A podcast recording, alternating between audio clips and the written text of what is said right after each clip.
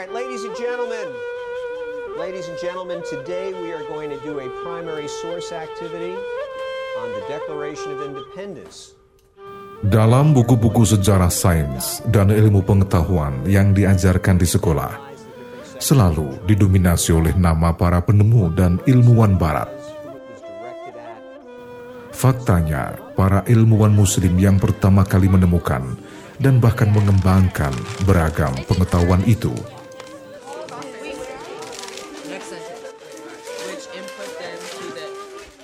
sebelum ilmuwan barat mengenal ilmu pengetahuan dan sains. Ilmuwan muslim telah menemukan serangkaian alat dan ilmu yang menjadi cikal bakal dari sains modern sekarang. Tapi sejarah dunia kemudian mengubur mereka hidup-hidup, sehingga hanya sedikit ilmuwan muslim yang masuk dalam sejarah penemuan dunia.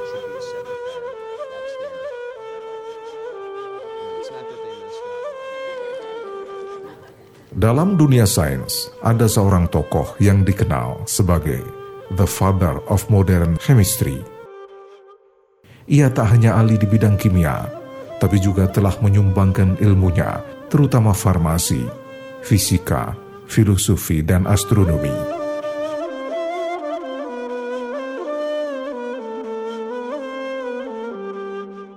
Abu Musa Jabir ibnu Hayyan al-Asdi mampu mengubah persepsi tentang berbagai kejadian alam yang pada saat itu dianggap sebagai sesuatu yang tidak bisa diprediksi, menjadi ilmu yang mampu difahami dan dipelajari oleh manusia.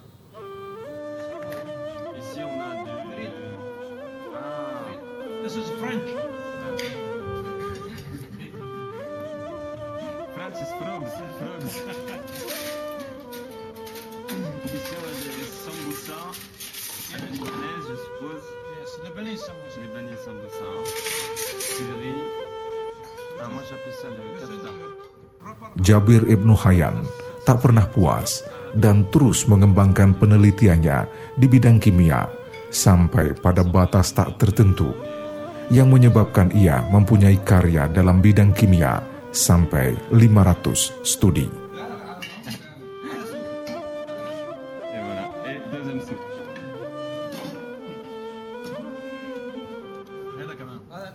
Di antara bukunya yang terkenal adalah Al-Hikmah Al-Falsafia yang diterjemahkan dalam bahasa Latin dengan judul Summa Perfectionis di tahun 1678 oleh ilmuwan Inggris Richard Russell.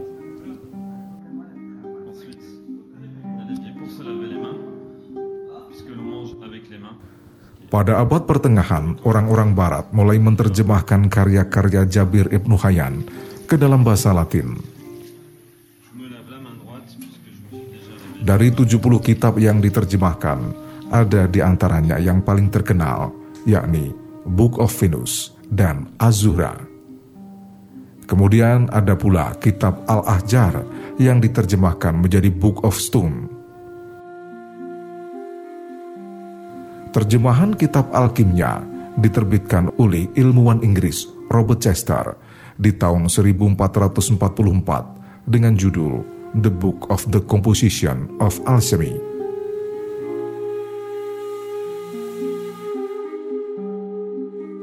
Kitab terkenal lainnya adalah Mukhtar Rasail. Pada volume 1, buku itu berisi berbagai pembahasan di antaranya yang berkaitan dengan filsafat, teologi, ilmu kalam, logika, aspek-aspek teknis kebahasaan, anatomi, mineral, tumbuhan dan hewan, serta masalah pendidikan. Ada pula karya Jabir Ibnu Hayyan yang sangat fenomenal, yakni Kitab Al-Bath.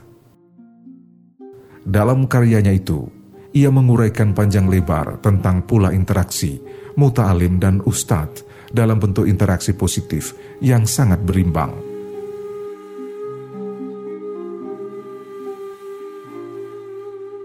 Sebagian dari buku karya Jabir Ibnu Hayyan merupakan klarifikasi, temuan atau pendapat para ilmuwan dan pakar kimia Yunani seperti Pitagoras, Socrates, Plato, dan Aristoteles.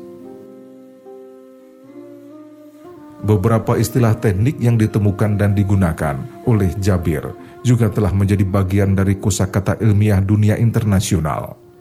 Salah satunya adalah alkali.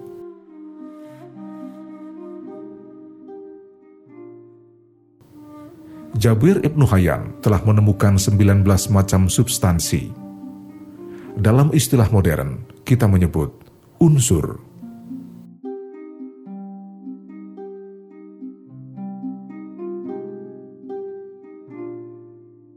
Sejarah mencatat, Jabir Ibnu Hayyan adalah orang yang pertama kali menemukan asam belerang, natrium karbonat, potasium karbonat, dan sepuh. Zat-zat kimia itu saat ini menjadi sangat penting, bahkan menjadi salah satu dasar perkembangan peradaban pada abad ke-18, 19, dan abad 20, terutama di bidang kimia, farmasi, pertanian, dan industri.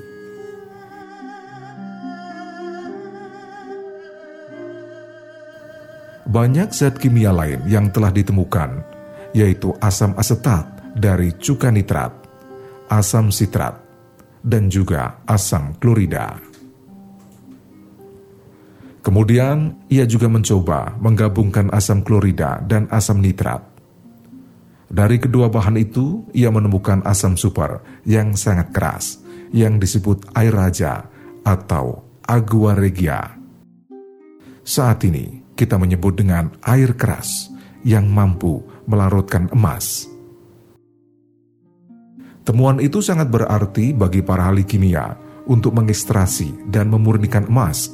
Bahkan di tahun berikutnya ditemukan pula reaksi asam bisa digunakan pada logam lainnya.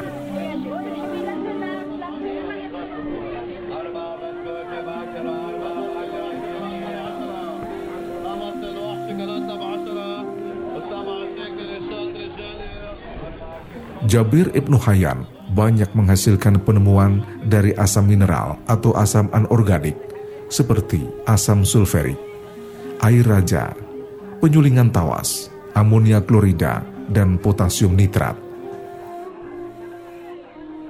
Zat-zat yang diuji coba olehnya selalu diambil dari benda-benda yang sering kita temui dalam kehidupan sehari-hari, seperti isolasi asam sitrat yang diambil dari lemon, sedangkan asam tartarat dari sisa pengendapan setelah membuat minuman anggur.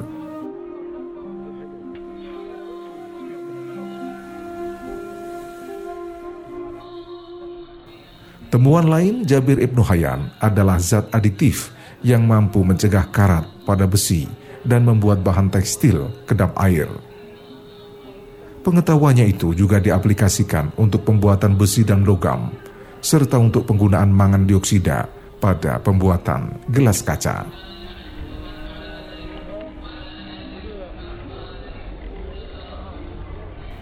Abu Musa Jabir Ibnu Hayyan al-Azdi di dunia barat dikenal dengan nama Geber. Lahir di Tus, Kurasan, Iran tahun 721 Masehi atau sekitar abad ke-7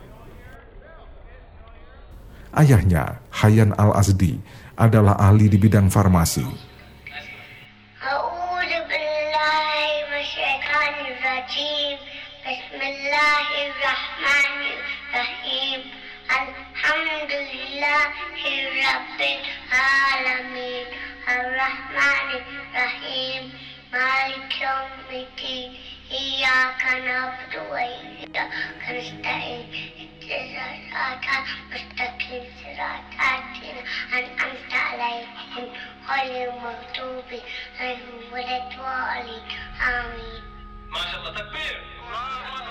Dari ayahnya, Jabir mulai mempelajari Al-Quran dan farmasi.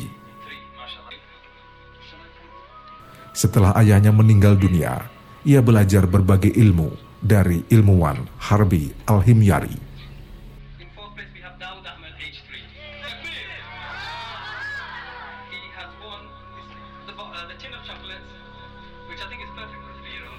Di Jazirah Arab terutama Kufah, Jabir Ibnu Hayyan dikenal sebagai ahli kimia dan peracik obat.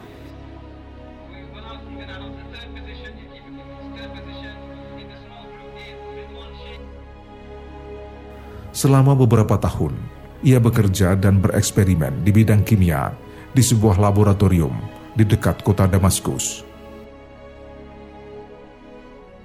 Ciri khas eksperimennya adalah dilakukan secara kuantitatif. Bahkan alat-alat yang digunakan untuk eksperimen dibuat sendiri dari bahan logam, tumbuhan, dan hewani.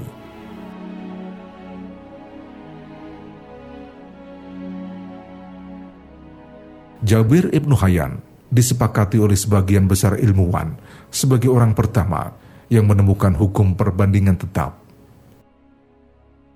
Ia juga merupakan orang yang pertama menuliskan teori tentang pemanasan anggur atau wine akan menimbulkan gas yang mudah terbakar. Hal itu kemudian menjadi jalan bagi ilmuwan muslim lainnya, yakni Al-Razi, untuk menemukan etanol.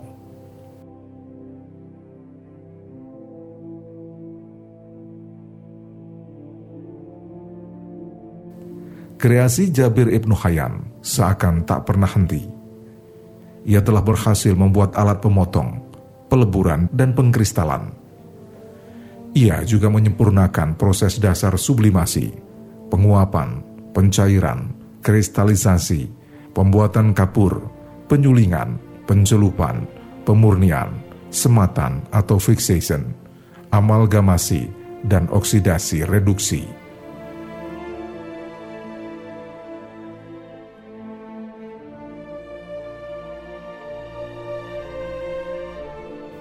Jabir Ibnu Hayyan adalah orang yang pertama kali mengklaim air hanya bisa dimurnikan melalui proses penyulingan. Jabir Ibnu Hayyan berhasil menemukan berbagai inovasi yang sangat bermanfaat sampai saat ini. Yang sangat mengagumkan tak hanya penemuan luar biasa yang telah ia ciptakan, karya yang jumlahnya sangat besar dan dalam pustaka Jabiriyah sebagian besar ternyata membahas hampir tentang semua hal, mulai dari kosmologi, astrologi, alchemy, bahkan sampai musik, huruf, dan angka.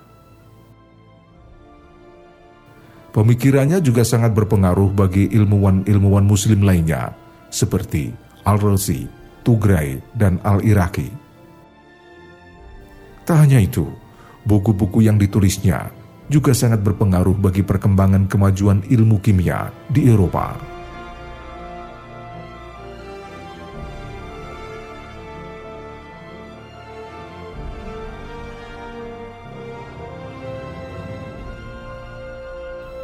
Jabir Ibnu Hayyan wafat tahun 815 Masehi di kota Kufah.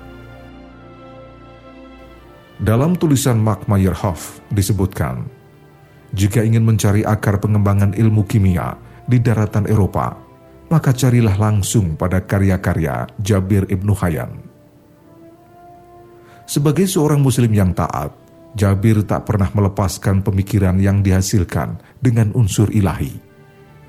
Ia adalah ilmuwan yang menjadikan kimia bukan hanya sebagai bagian dari keluarga besar sains yang kering, tapi memadukan hingga menjadi sangat harmonis dengan unsur keislaman dan esoterik yang disebut dengan alkemi. Begitulah pandangan, temuan, dan penalaran Jabir Ibnu Hayyan. Ia tahu persis hubungan antara Allah Subhanahu wa Ta'ala dengan ciptaannya.